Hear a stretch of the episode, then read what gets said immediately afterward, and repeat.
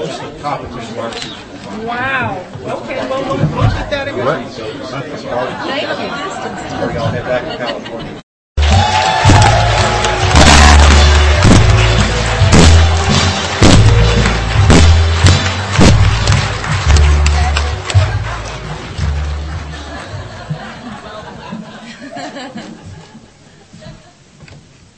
All right, here we go. My name is Peter. I'm a recovered alcoholic. Do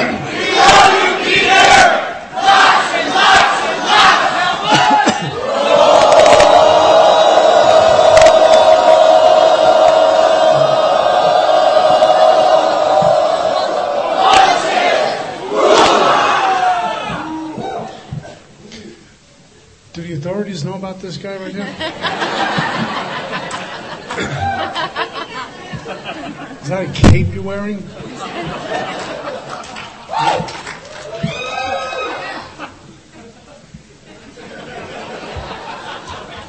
Originally from New York. Uh, we don't walk around with capes. Bad things happen. Keep coming back.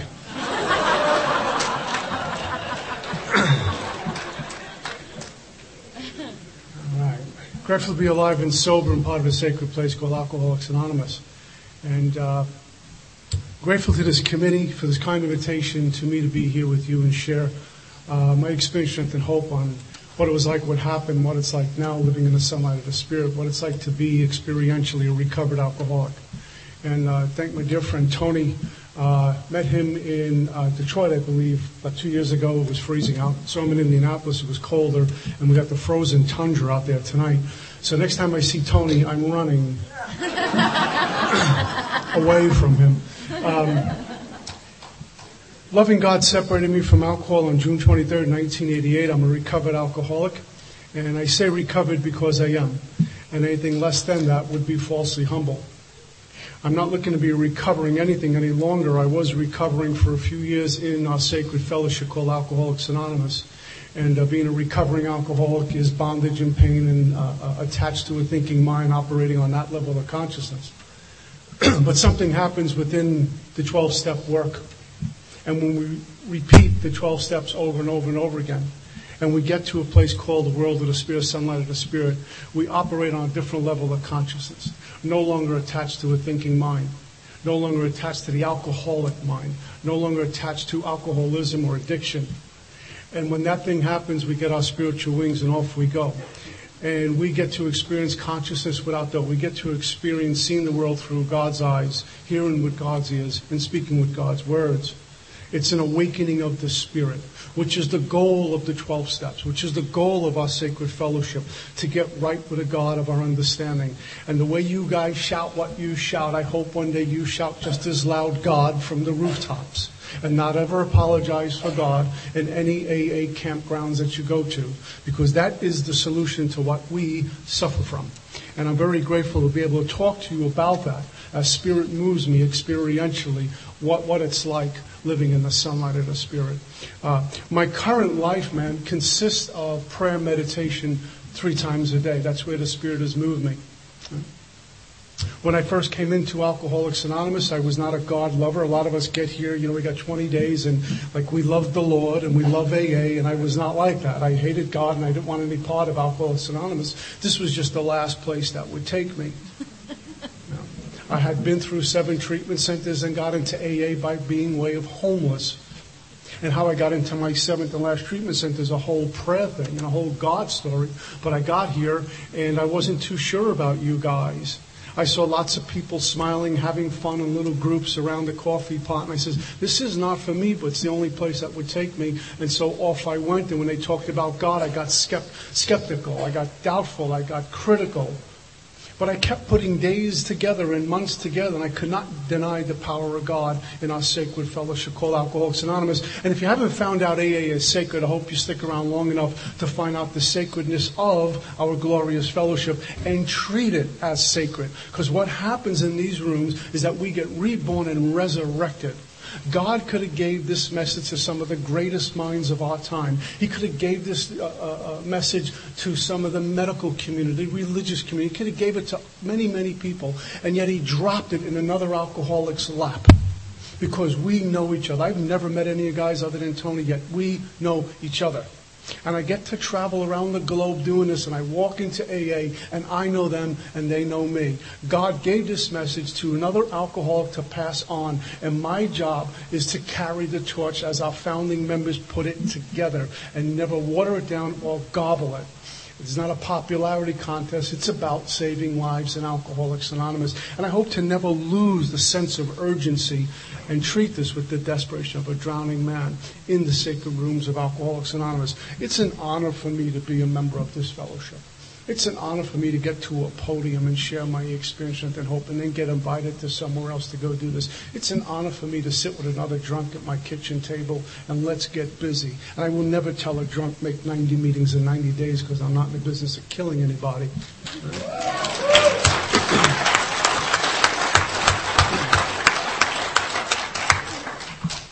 So my life is, you know, prayer meditation three times a day. I have a sponsor, Mickey Young from Colorado. My my lineage, my sponsor was Mark H. And uh, my lineage goes back to uh, Dr. Bob. And I don't say that for any other reason. That I have a responsibility to carry that message as God has put me here tonight with you.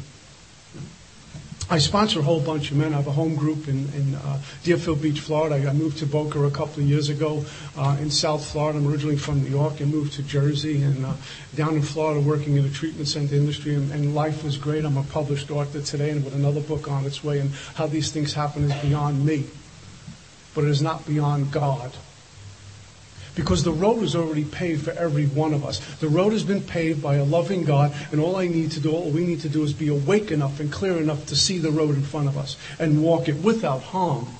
But we walk with God, one with God, not separated from this power. Sometimes we point to the heavens, and that's great, but we need to know that the great reality is deep down within, and God is saying go left, and God is saying go right, because the road's already been paved.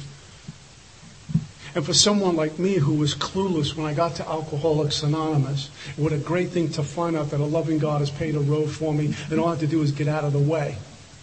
And the way, best way to get out of the way is by going through the 12 steps.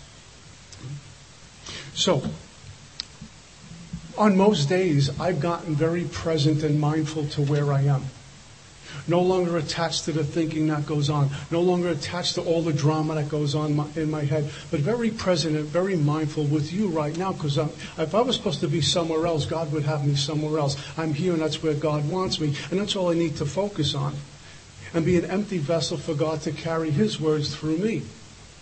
So on most days, I'm very present and mindful to where I am, unattached, detached from a thinking mind and all the voices that it talks to us with. For example, if you think about anyone drove over here in their car alone tonight, right? Just a show of hands, how many folks drove in their car alone tonight, right? Alone. If you think about it, you weren't alone. Because while you're in the car, you probably had about 45 other people talking to you at the same time. right? And they're waiting in the car when you leave here. They're sitting in the car saying, hey, you're late. What's that all about? You know, let's get going. We got things to do. And we wake up in the morning and say, look at you. You're still married to that. I can't believe it. You need a better job. You need more money. You're too thin. You're too fat. You're too tall. You're too short. It goes on and on and on. And it's obsessive and compulsive. And what we do is pay attention to all of it. And we get a sense of self from our defects and from our drama.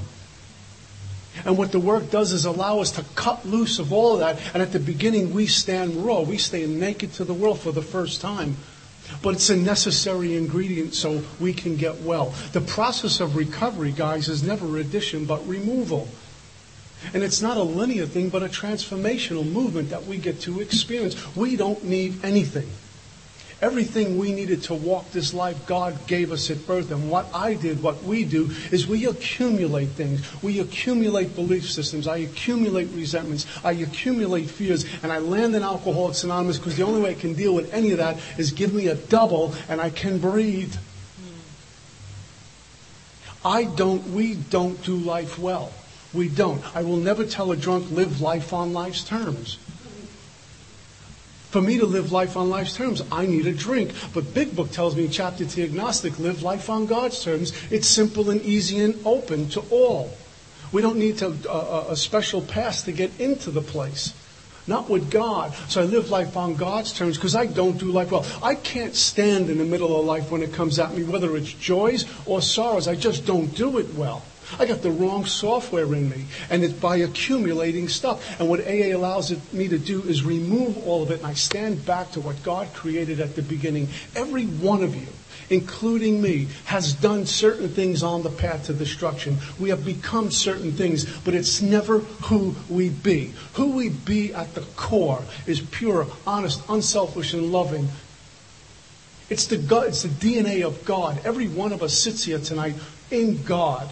The one who's breathing through us is God. The one who makes the heart beat is God. There's no separateness. We become ugly. We become uh, uh, drunks. We do ugly things. It's never who we be. And what the 12 steps do is allow us to go home and experience the abundance of God. And then we walk free. That's what that young lady with one day, wherever she is, should be hearing in the meetings of Alcoholics Anonymous. Free from bondage, freedom, recovered in the sunlight of the Spirit. And that's what we should be shouting from the rooftops. My first drink came when I was 14 years old. I, I grew up in a place called Brooklyn, New York, like you don't know by the way I speak, right? we change how it works into how you doing. my first home group, they told me the only requirement for membership was a pinky ring, sunglasses, and gold jewelry. You'd fit right in.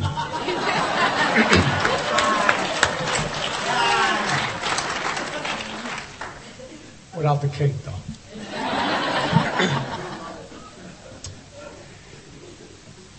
It was a Saturday night, and uh, I was hanging out on the corner. When I was growing up back in the day uh, in Brooklyn, there was everyone had to hang out on a corner. It, it, was like almost a religion. You hung out in a schoolyard, you hung out on a corner with the group or what we call the crew, and everyone belonged to something. In fact, if you were going off to like Harvard University this fall, we feel really bad you're going to miss all this mess while you went away and not hang out and get drunk and be stupid on the corner. What a poor guy. He's going off to an Ivy League school. What a shame he's not going to hang out with us. And that's how we respected our corner. And I hung out with older guys. They were like 16 and 17 because I was all but 14. And this one Saturday night, my friends were drinking uh, Colt, Colt 45 beer. Yeah. And uh, my kind of crowd. and I was driven by a hundred forms of fear. I was fear based and insecure like most of us. No matter where I went, I couldn't fit in. I was a good athlete, not good enough. I wasn't good looking enough. I wasn't tall enough. I wasn't tough enough. I could never talk to the girls. And I was restless, evil, and discontented. The chatter of a thousand voices in my head all the time. Between ages roughly around eight or ten, there was a I'll call him a distant relative in, in my family, my extended family. And uh, from time to time, he would babysit for me and my two younger brothers. And he was extremely inappropriate with me. And I walked away from those moments feeling completely dirty and violated by it, but I couldn't tell anyone. And so I show up to the corner at 14 and my friends are drinking. And there was even a time I questioned my manhood. If I was a real boy, real man at 8 and 10, I would never let anyone do this to me. I didn't know I was a victim of circumstances. No one explained that to me. I had a, a woman at home, I called her mom, who was alcoholic, but we didn't know it. Because like most families, alcoholism doesn't exist. There's no such thing in our family. We're a good, upstanding family. But mom, they would take her from uh, uh, sanitarium to sanitarium to sanitarium, and they would prescribe Valium back in the day for her. And like us, we'd eat the Valium and drink the booze anyway. And after several attempts at trying to take her own life because she experienced what we do, the incomprehensible demoralization that alcoholism brings us to, she finally succeeded in taking her life on January 23rd of 1973. And I woke up to absolute terror that morning. I remember being frozen with fear in my lower bunk. I couldn't move. It was the first time I ever heard my dad cry on the phone to the 911 call, screaming to the police officer, I think my wife is dead, come over. And my life changed forever. My design for living, if you will, was taken out of my lap. And I was the kid who walked around the neighborhood and people would talk under the breath. That's the kid whose mom killed herself. And you know how we are when we're 14 and 15? We're not real sensitive to each other. And I was the tag kid on the neighborhood, and it became extremely difficult for me. And my story's not worse than yours, but we all have our own. And this one Saturday night, when my friends were drinking beer, uh, I decided to put my hand in there and take a few pops off that quart, and I did. I got many stern warnings from my dad, who's cunning, baffling, and powerful. My dad's a man's man, street guy. Makes Tony Soprano look like Tinkerbell. Tough man. And he warned me many times he didn't want me drinking, but this one Saturday night I put my hand in there and I took a few pops off the court and I thought that I was going to get caught as soon as I drank beer. I just knew the odds were stacked against me. I was the type of kid everyone in this room can steal, and I'd put my hand in there and the FBI would be waiting for me. Nothing happened. So I drank some more and I drank some more and I drank some more. And somewhere in doing that quart of beer, something indescribably wonderful happened to me. I got to a place out there. I captured that elusive feeling. I was okay. Bill says in his story, I had arrived. And I didn't know Bill's story back then, but I remember feeling like I've arrived. This is okay. I can breathe because I don't do life well. It was the first time in my life I had a sense of ease and comfort that came from taking a few pops off a quart of uh, Colt 45 beer. Never experienced that. As I continued to drink, my shoulders dropped, the air went back in my lungs. I got taller, I got better looking, the girls got prettier, I got to be a tough guy. By the end of the night, I was like Al Pacino by the end of the night. It was a great thing. I can tell I'm in a young crowd. They don't know who Al Pacino is. I, you know who I mean.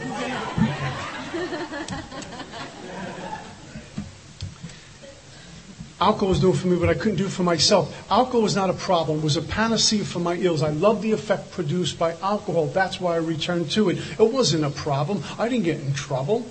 I didn't know anything about the phenomenon called craving. As an alkie, when I drink, the cravings intensify, not satisfied. I didn't know about the obsession. I just knew I kept thinking about drinking all the time. And who knew about anything called the spiritual malady? These were foreign terms to me. All I knew was I drank. I liked the effect produced by alcohol. I'll take more. More was my drink. More is all about drink. There's no choice involved here. Just IV me Jack Daniels, and when I pass out and come to, hit me again. Isn't it interesting in some of our contemporary AA meetings where we come in here, more is all the time. Just give me more. Just give me more. Just give me more. And we come into AA and we put a lid on how much God we're going to talk about. Not too much God. I'm driving tonight, you know.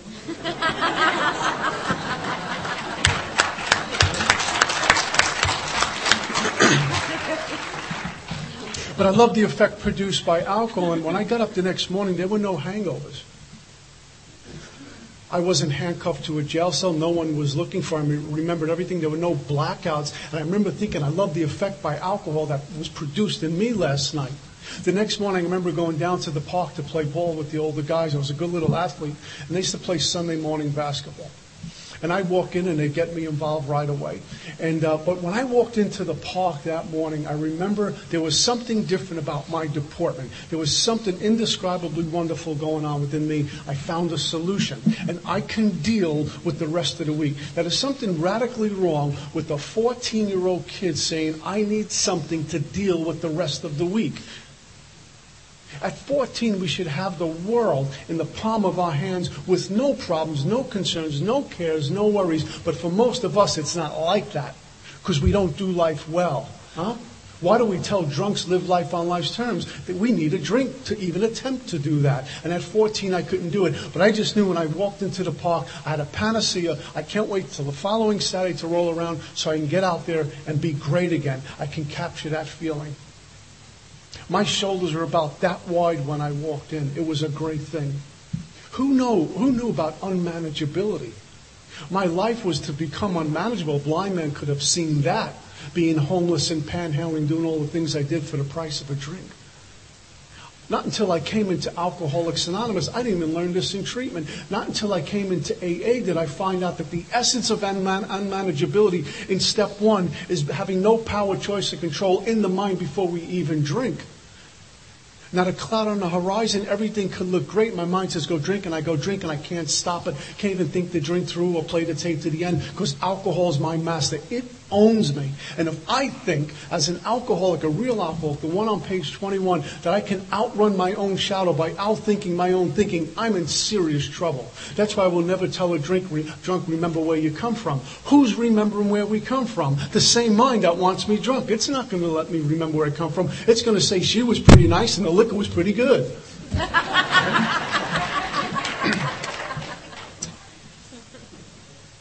So I went about my business that week, and the following Friday rolled around, Saturday rolled around, I got drunk, and the following Saturday rolled around, I got drunk. And I had this great idea, why wait till Saturday when I can get this going on Friday? And I did. And then it became Thursday and Wednesday. Now I was drinking. Bill Wilson says in his story there were many unhappy scenes in his sumptuous apartment. There became many unhappy scenes in my home. I had a dad at home and two younger brothers. Now, my younger brothers idolized me. They did the same sports I did. They listened to the same music I did. Nothing like you guys were listening tonight. I still don't know what that was. wow. Just one Rolling Stones tune would have made me very happy.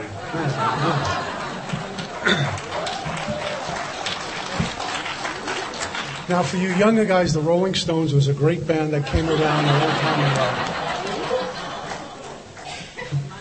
I've never felt so old in my life till I showed up here Friday.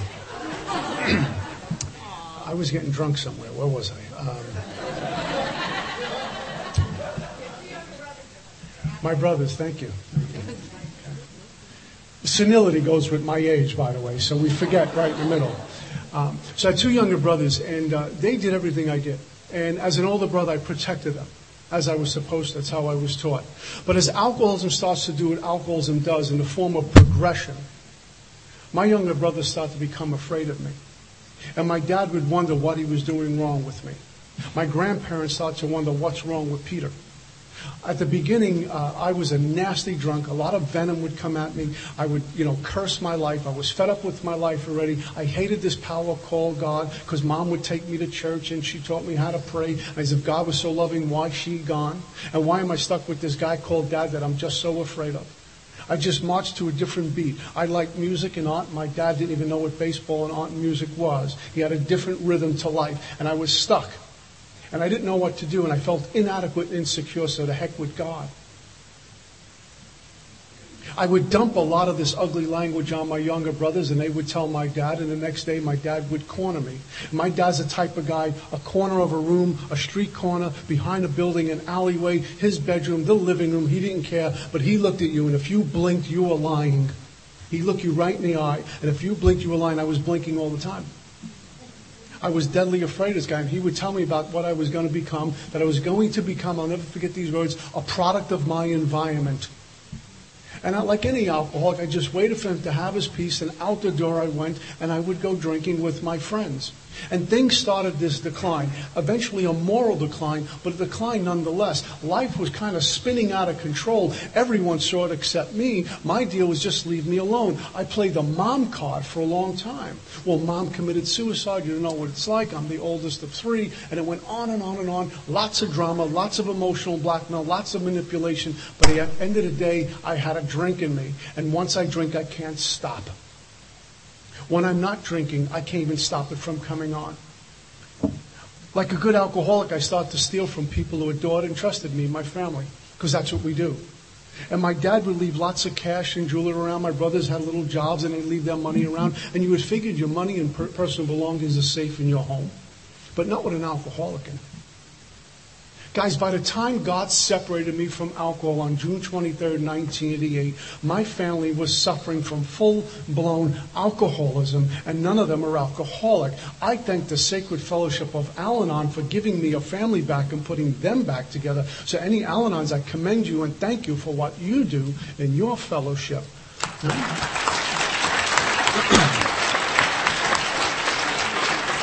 I can never tell a drunk, just don't drink and go to meetings, or don't drink and I'm a winner, because what about the leveling we did on the way in here? Those folks were involved in a drive-by shooting and expect, you know, we expect them to clean up the mess. That's not how God works. That's not how AA works. I go back and fix it. And my family was involved in a drive-by by me.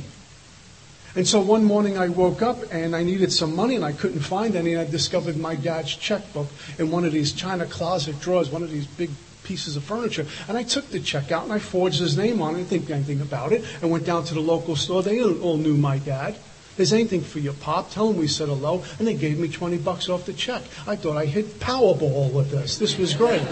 And I did it a few times. Anytime I need money, I'd sneak in, take a check, sign his name, boom, go and get 20, 40. I upped it to $60 one time. Now, back then, that was a lot of money to steal from your parents.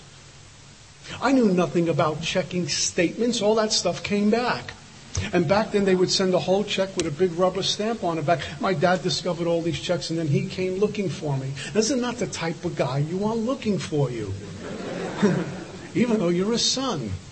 I mean, my family had, I'm the firstborn in an Italian American family. The expectations were simple Pope or president. There was no in between. And I get caught stealing. This was not a good day. And my dad he caught me uh, uh, by the Brooklyn Bridge in downtown Manhattan, and I remember um, I had just gotten a driver's license. I was sitting in his car with this young lady. Uh, I think I was in love. We got drunk the night before, so you know how that goes. And she was sitting in the car. Well, you know how it is when you drink, and, the drunker you get, the better looking she gets, and you think you, you're drinking like with Bo Derek? You come to next to Bo Diddley the next morning, and you want to get into that chat. But my dad drove up and jumped out of the car. He threw down a cigarette. His eyebrow goes up, and I'm in serious trouble. And he walked across the street. I tried to take off, and I ran away. I told him, "Listen, honey, you talk to him. I'm leaving." And off I went, and uh, and he caught me. And I went to my first treatment center. Now, as a young kid, I didn't concede to my innermost self that I was an alcoholic. I didn't believe I had alcoholism. I got caught and I did 28 days in treatment. And at the time, you know, uh, insurance companies would give you the 28 day cure. And you learn about your inner child, your dysfunctional family, your triggers, your issues, and a lot of stuff, how brain is meta- how alcohol is metabolized in the brain and how it breaks down in the body. And it was charts and graphs and all this other stuff. And by the time I left treatment, I needed a double. As I'm really sick, I need a drink to deal with this. I hated my family more on the way out of treatment than on the way in. They didn't tell, talk to me about a solution, and even if they did, I wasn't buying it. I went to treatment, my first few treatment centers, just to get the heat off my back. I got caught, the streets were getting ugly, I'll go to treatment. I mean, they would take us for art therapy and dance therapy, and they took us for physical therapy. You should have seen this one. We had crackheads and winos and pillheads and potheads and junkies, all in detoxing, and they took us into a big gymnasium for physical fitness. And there was one basketball hoop on one side, another basketball hoop on the other side, and one basketball. And the ball rolled from one end of the gym to the other, and it sounded, physical therapy sounded like this. I'm not getting it, you get it. The crackheads were going, I'll get it, don't worry about it, I'll get it. The potheads were going, wow. so it didn't work. So we went outside and had a cigarette and went back to group. And uh, 28 days later, I had a girl meet me at the door. Said, honey, I'm coming home. And I treated it like I did like a bid in, New, in, in, some state pen.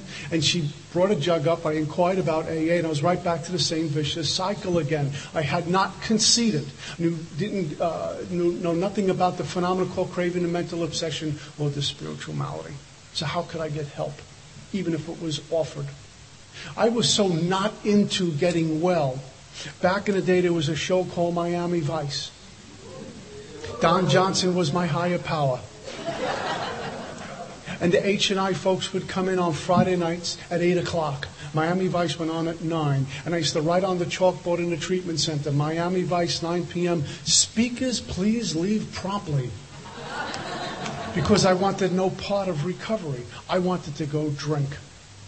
And I got out after 28 days and got drunk and went right back to the same vicious cycle and got into my second treatment center, got into my third treatment center, got into my fourth treatment center. And somewhere near I got a job as a dock worker, a, a, longshoreman is what they call it in South Brooklyn. This is a rough environment, not the training ground for spiritual growth. There's some rough characters involved here. It was outdoors, it was cold in the winter and hot in the summer, and everyone drank. And there were some rough characters associated around that industry. And I quickly found out that I can borrow some money from them if I drop some names. And I would borrow money from these, these characters. And they wanted a little bit back each week until I can pay the whole thing off. And if you didn't do that, they came looking for you and they weren't drinking Starbucks. I was in trouble. And over and over and over again, my dad would bail me out of these jams.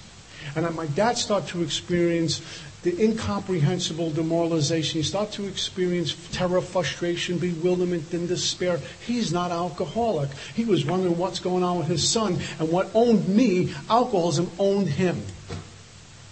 And from walking with his head up and shoulders squared, he was walking down looking at the floor all the time because I was in another problem. I wasn't showing up for work. This was a job that was impossible to get fired from. We were one of the most powerful unions at the time, and I got fired from that job by my dad. He said, Do not come back here anymore. Now what do I do? And I bounced from job to job, and my dad says, Well, maybe if you straighten out, we'll get your job back. And I got into my fifth treatment center, and the promise was if I was to stay sober and go to those AA meetings, he might get my job back. And what my dad did for me, with all the mistakes that he made with me growing up, he was like the cavalry always showing up because God works through people. My dad decided to get me this little apartment in Brooklyn, New York, a little studio apartment. And what he did was he furnished this little studio for me, bought me a bed, TV, clothes, shoes, all the things I would need to kind of get going. Paid my first month, last month security, all of it. And if I was to walk this walk, perhaps he would get my job back. And what I did about 10 minutes after he drove away was took the brand new color TV out on my back and I sold it. And I sold the clock rate and the brand new shoes and boxes and the clothes and garment bags. And I wasn't paying rent. And after a short time, I had the Bowery basically living in this little studio. Upstairs was a landlord. Him and his wife owned the house. She was pregnant. They had a little daughter. He was working and going to school. And they were trying to make a life for themselves. And I despised everything they represented. On Sunday mornings, if I was home, if I was coming to, and they had a little barbecue in the backyard, I would hear the laughter and hear all the family together. And I would spit at my window because I despised what they were only because I wanted to be like that. I knew it was done that I couldn't do that. I'm not going to see 30 years old and I hate everything. I despise anyone who looked joyous, happy, and free, alcoholic or not. Why would I walk into a meeting of AA and see a thousand or 500 or 100 smiling faces? I'm not going there. I knew in my, in my heart of hearts that I was a mistake. I couldn't do this thing called life. And the quicker I'm out, the better. I got thrown out of this little studio apartment and I was homeless. I would bounce around from place to place. And before I, I got into my fifth treatment center, I remember uh, there was a young lady, until this day, I don't know why she would date me. But I was uh, hanging out in Staten Island, New York, and there was a, a nightclub and a, a, motel up above it, real swanky joint. And um, uh, I was renting a room. Well, she was renting a room, and I would just lay in bed all day. Till this day, it has to be a God deal why she was with me. I don't know, just to keep me alive long enough till I got to you guys. But she would date me. And she was tending bar. And she would come up from her shift about 3 or 4 a.m., whatever it was, and drop a purse on the floor. And one, one, one early morning, I remember laying in bed, and I got up to go into her purse when she fell asleep, and I was going to steal money from her. And what I found in her purse was a bunch of pills, Valium. And I says, there is a God after all. Because as Bill says in the story, the courage to do battle was not there. I was done with this deal called life. Life is not fun. Life is nothing but terror. Life is nothing but pain and suffering, and I can't do it. I'm not supposed to be here. So I ate what was left of those pills in the bottle. And I washed them down what was left of the alcohol. And I remember this clearly as it happened a day ago. I got back into bed. Now, mind you, I was very depressed. I mean, I was completely disconnected from life, but there was somewhat of an excitement, a quiet excitement within me that it's over. I'm going to go to sleep and not wake up. It's over. I'm done. How great is this? I'm in my 20s, and again, something radically wrong with the 20 year old looking to cut out. But that's where alcoholism brings people like us. When my mom committed suicide, the belief system of the day that it was, you know, women are weak and men are strong. The Marinelli men would never do this. We need to protect our women. Mom was sick. She was a woman. She's weak. Men never commit suicide. And there I was in this flea bag motel, looking to die, wishing to die, praying to die, and God interrupted my death. But as I got back into bed, it was made abundantly clear to me that suicide has nothing to do with gender. It has everything to do with being alcoholic, because that's where it takes us to, to the point where I can't do this anymore. I got to get out. And some of us who are addicted to some other substances may push it one day. We think we really want to get high. What we really want to do is just cut it out altogether and not wake up. That's what alcoholism does. So we come to Alcoholics Anonymous and there should be a sense of urgency, not so much only by you, but by those, the elder statesmen in AA, who understand what we, you are up against and never offer you hang in there and make 90 meetings in 90 days because you may die on the second day. You may get drunk on the first day. That young lady who's got one day, somebody should sponsor and start the big book tonight with her because we don't know if she's coming back.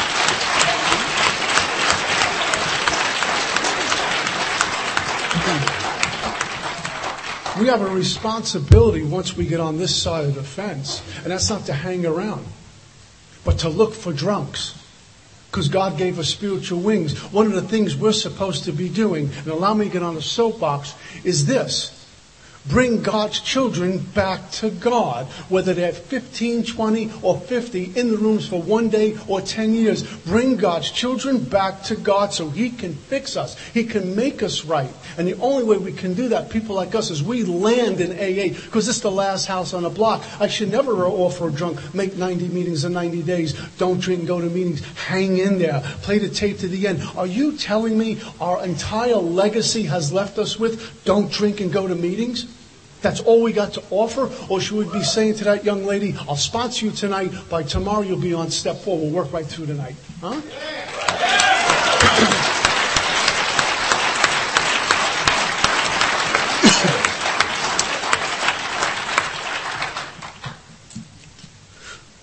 So I'm running through the streets and um, uh, I land in my fifth treatment center. And I was in treatment for nine weeks. I was, how I got into these treatment centers after I got fired is really a God deal. It's a whole nother meeting. But I landed in this fifth treatment center, same place again. And I go up there for nine weeks. And I was physically separated from alcohol. I even looked better. I was eating, the food wasn't running through me. I was catching some cat naps. I was participating in groups. I was even able to shoot some baskets in physical therapy. I was kind of getting on my feet physically, the big trickster. Because the ego loves that. The ego says, look at you, you look great. You don't need to go to some of the many, any lengths that the rest of the folks are going through. I bought it, because that's what alcoholism does. It tricks me, pretties up a junkyard, gets me drunk. Wants me dead, wants me drunk. It'll get me there. After nine weeks of being discharged, uh, after nine weeks I get discharged. Two days later I'm drunk again. And I drank as if I never went to treatment. And the thing I learned firsthand was that being physically separated from alcohol has little to do with becoming recovered. It's just one piece. The same way meetings don't treat alcoholism. Meetings do not treat alcoholism. We come to get, what we stay to give. And as messengers of God, I'm not here to be served, but to serve. But the fellowship, which is a band-aid on an open wound, there's something behind that. It's two other sides of this triangle. One is recovery through the big book, and one is giving it all the way in abundance like an aqueduct. God will give me and out to you. Will give me and out to you. And we live in all three sides. We can't live in one side and expect the benefits of all three, huh? I didn't know that back then. So I get discharged, and a mental obsession takes me right back. Two days later, I'm drunk. I didn't stop thinking about alcohol once. I love to drink. I went through a few years, I will tell you, of doing non conference approved dry goods. And the, the, the, the, detox from that was horrific. I was an animal with that stuff. But the detox was just terrific. I was addicted to a lot of other things. And after the fifth treatment center, I never returned to that. But alcohol was my master. I loved to drink. And I wasn't drinking to be social and have a nice pinky ring on and take a young lady out and be some classy guy. I drank alone. I used to love drinking and driving, have a jug and drive. Where? I don't know. And when I couldn't do that anymore, just put me in the back of some filthy hallway because I was homeless and some driveway up on a roof where no one was around because I knew I was going to to go down and then come up and in the same clothes without bathing, go hustle on the street, get some money, and keep the drunk going. I got thrown out of my family's house, and my grandparents wanted nothing to do with me, and alcoholism had another one. The problem with that is it's not only me who dies. I take dad, I take my brothers, I take the grandparents. I'm in a treatment center business. And I tell these guys when they're sitting in my group, you're in treatment with me. Your entire family is in this group too. Your entire family is held hostage.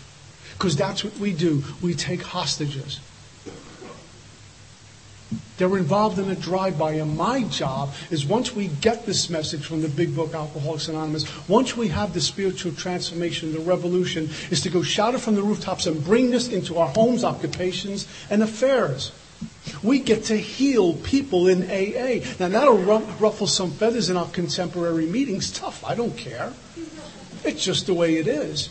We're doubting the power of God when we say we can't do that. You go into a drunk's house and you do the 12 step call on him or her. And you walk in and the family looks like they're suffering from something. The house looks drunk. The house smells alcoholic. The pets don't want anything to do with the alcohol. The house looks sick and suffering. Then you bring that drunk, you bring him or her in here. And we start working with them through the book. And little by slowly, whether it's 30 days, 60 days, 90 days, six months, whatever it is, they have the vital spiritual transformation, the life changing experience where the shift happens in perceptions. The shift happens from within and manifests out there, and you go back into that house. It's a different house. The spouse is lighter. The house looks different. The kids are walking to a different rhythm. The house smells sober. The house is different. The folks have been different. They've been transformed from the inside, whether they go to AA or Al Anon or therapy. Just the power of God is enough to touch the lives of others. We do it right in AA.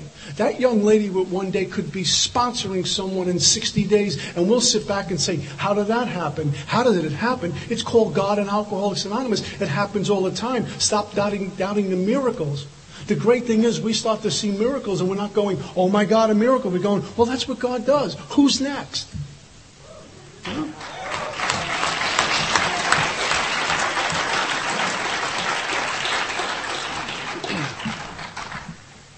So I'm running through the streets and I lost contact with my family. I remember the last time I had seen my grandmother before I got sober, um, I went, uh, it was a Sunday morning. I was out on a, like a three day drunk, and I looked like I was out on a three day drunk.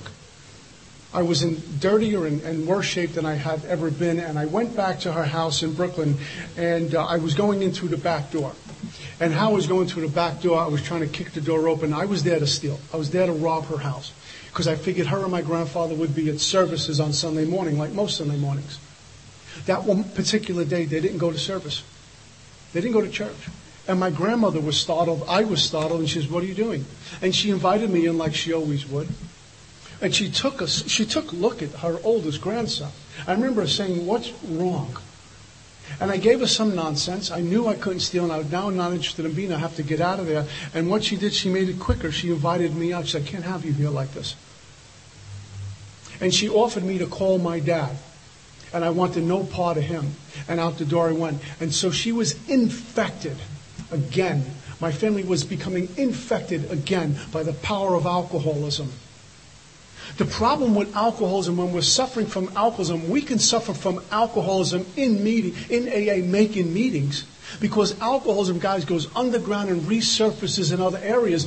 Don't drink, go to meetings. I show up to an AA meeting. I look okay. I'm sounding okay, but what's going on within me is being restless and discontented, and my alcoholism goes underground and resurfaces in sex sprees and food sprees and money sprees and fear sprees and anger sprees and thinking sprees and sprees, all more blockage to me to experience God. Knew nothing about any of that. All I know is when I'm in that place, I have no compassion for anyone else. My grandmother is throwing me out because of what I'm doing, and not once did I say, could it be I'm breaking her heart? When my dad threw me out of the house and my brothers were crying, did I say, I'm breaking their heart. Maybe I should go get help. I was like cursing them under my breath. You don't know what it's like for me. And I had an attitude about it, and off I went to justify the inappropriate behavior. What's really frightening for an alcoholic, and any real alcoholic knows exactly what I'm talking about, there comes a point in the drinking where we know it's hurting people. There comes a point in the drinking when we know we're dying. And there comes a point in the drinking where we really want to stop.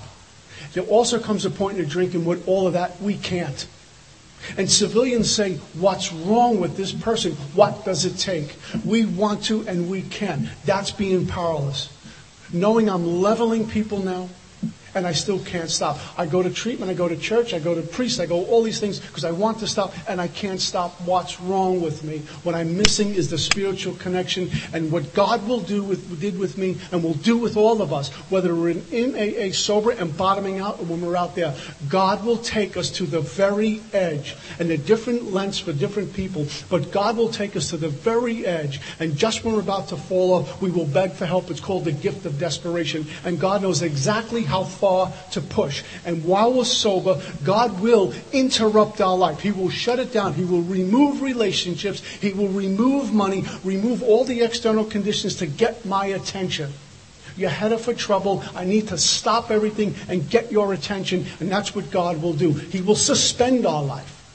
Just so we go, what's wrong? Something's wrong. I need to do something. That's when he's got our attention. And here comes a drunk because he will send a drunk to him or to her and we will start the transformation once again and go home.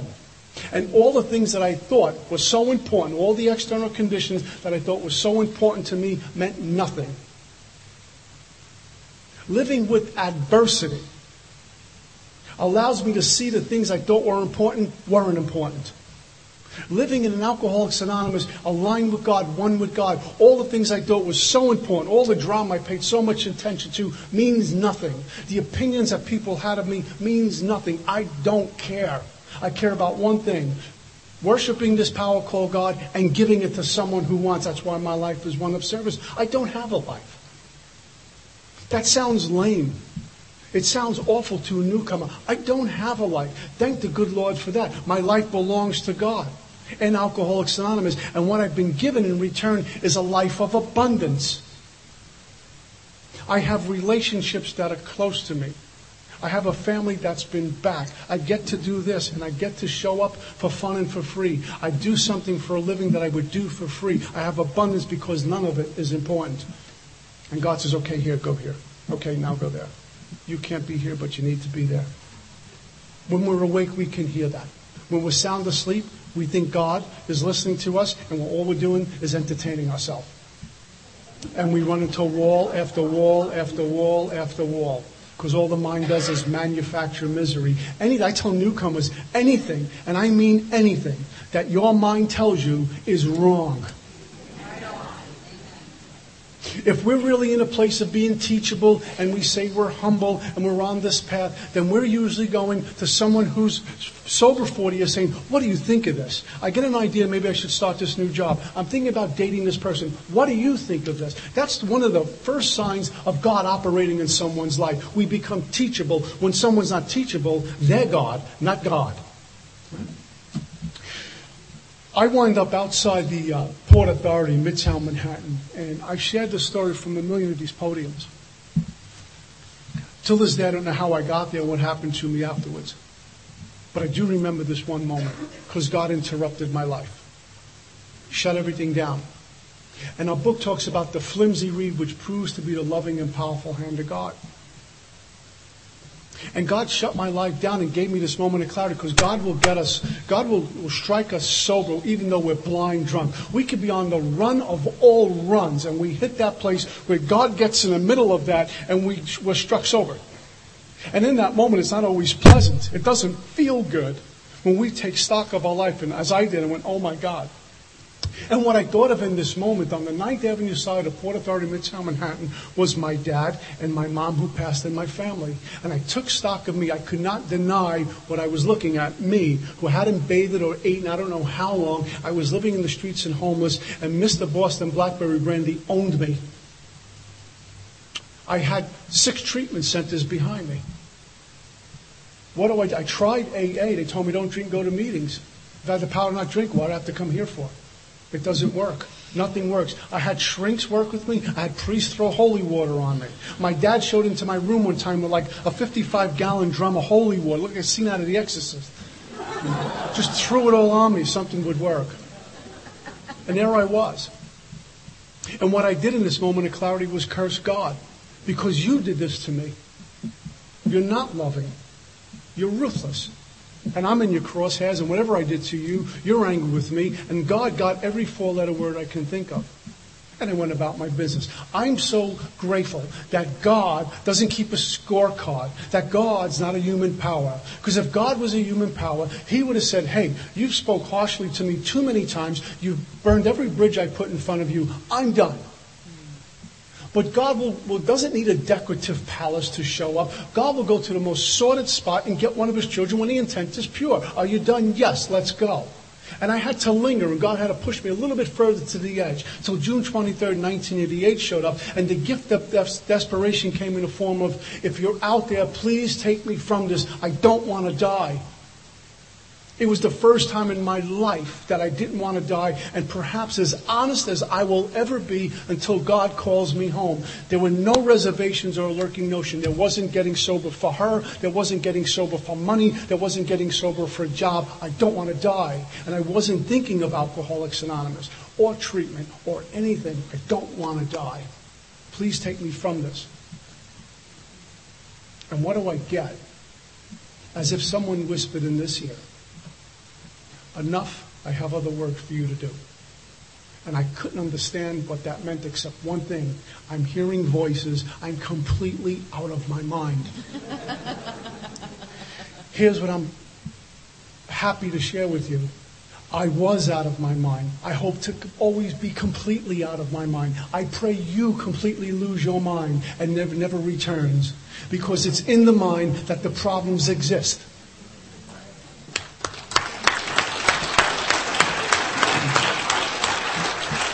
I hear folks saying all the time, I'm having a tough day, I'm up in my head, I'm up in my head, I'm up in my head. That means you're in your mind. Get out of your mind, you're doing great. It's in the mind where we experience resistance. It's in the spirit where I experience liberation.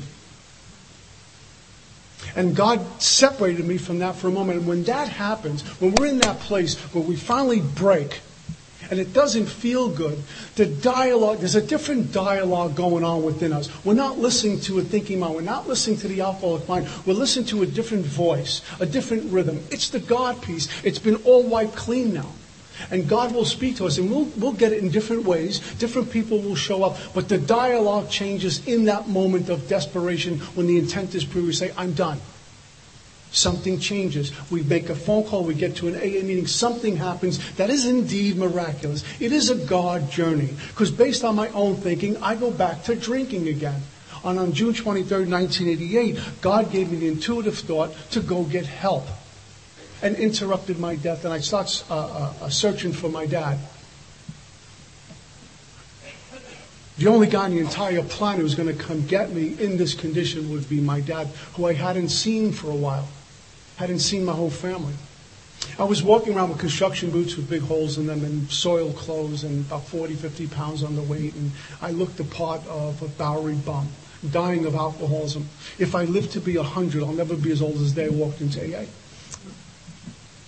I remember going to a payphone, call and collect. I get a crying jag, hang up the phone. Go to another phone, crying again, hang up the phone. And I got this thought what if I do get him and he comes get me? Because he's going to come get me. How do I explain my condition to him? Do I break his heart completely? God gave me a mustard seed of compassion and a mustard seed of willingness to move a mountain. It's called recovery. My dad was uh, in uh, South Jersey, in Atlantic City, that weekend with his wife, and uh, they were there to gamble, see a show, have some dinner, and and while he was there, he got this intuitive thought. We just talked about this over Thanksgiving. He had this intuitive thought, what he referred to as a feeling in his gut, that I was in trouble. And he, and he remembered him telling me to start my first day of birthday. He's, my son's in trouble. And he dropped off his wife and headed downtown to what he called the horror spots. And he would go look for me.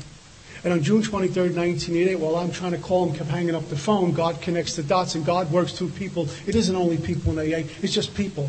The guardian angel show up and a policeman, a mom, a dad, a parent, a spouse, whatever it might be. For me, it was my dad. And he found me. And God brought the two of us together. And when he drove up in his car, he got out of the car. But unlike the time I stole from him many times when he would scream my name, he just called my name and walked across the street. And I told him, Dad, I'm okay. And as he got closer, I collapsed and I fell into his arms. And I remember him holding me up. And what he kept saying, and my dad's not a religious man. He's not a spiritual kind of guy. But when God shows up, God shows up. It's powerful, it's life changing, it's mood altering. And on June 23rd, 1988, when I collapsed in my dad's arms, my dad, I remember very clearly, my dad's holding me. In the most sordid moment in both of our lives, my dad held me up and stood proud, head up and shoulders squared. And what he kept repeating like a mantra was this I'm not going to lose my son to this. I'm not going to lose my son to this. He kept saying it over and over and over again. I know now who was what was going on. We know what was going on. He couldn't see it, but something indeed miraculous was happening. Our big book talks about how our roots grasp new soil. It, be, it, happens that way because the soil has gotten poisoned, the plant has gotten sick, and we need to be uprooted and placed somewhere else. That day doesn't feel good, but thank the good Lord, it happens. And it happened for us on June 23rd, 19. It was the beginning of a healing for the entire family. It seemed awful when that happened. Bill says how dark it is before the dawn, huh? And I was placed in my last treatment center, number seven. And after 10 days of being in this place, after all of this, the insidious insanity of the first drink was galloping back St. Peter. One more double. Now let's have one more double, and I can go to group and talk about my enablers, my triggers, my issues, and all this other stuff. Just get a double in you and settle down the nerves. And they sent me out to Minnesota, to, and I, I, they would take me to outside meetings, a meeting called the Three Legacies meeting. And people will get to the podium dressed like I am tonight, not like they're going to commit a felony after the meeting's over. and no one was texting during an AA meeting.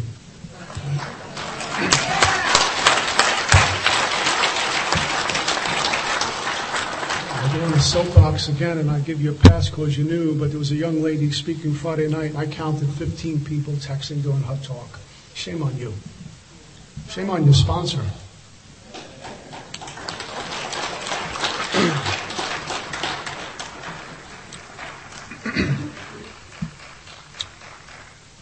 Thank you.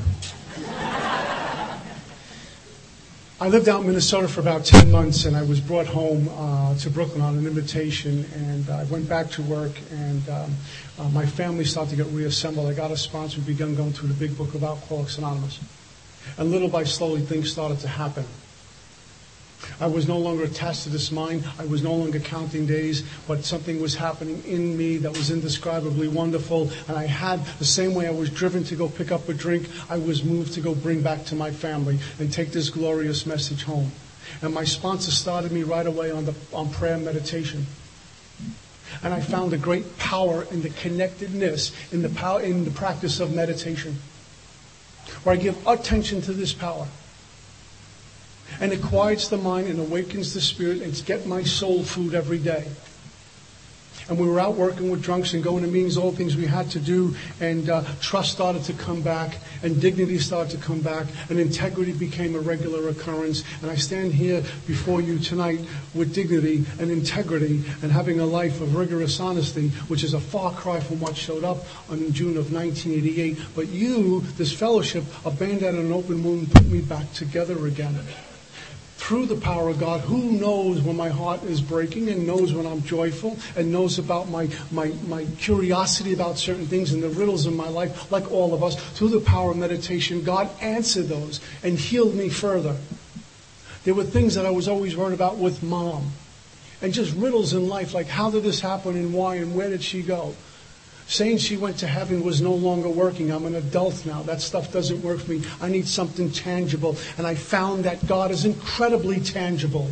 Oh, he may or she may or it may be in the heavens, whatever you believe, but it's incredibly t- uh, tangible. When our book says the great reality is deep down within, when we wake up, we get to see the Spirit in you is gone, the Spirit in you is gone, the Spirit in you is gone, and we are connected. We are no longer separate, and God becomes very tangible. When we go to our sacred meetings and we see a young lady with one day and she'll get her year coin and start sponsoring people, we see God alive. We see God in the eyes. We hear God in the words. We can hear God. We can feel God God in the sacred rooms of AA. God's not vague and out there. It's very much alive in the sacred rooms of AA. And I got to experience that. And in meditation, God said, when the ground is fertile, here.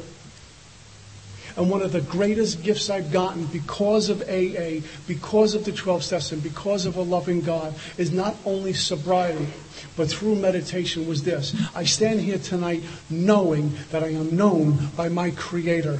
I stand before you free tonight of alcoholism, free tonight of alcoholism, the stuff that goes underground, and here to serve as I am on any day God keeps me above ground and breathing, man. That's my life. And that's all I got. Peace.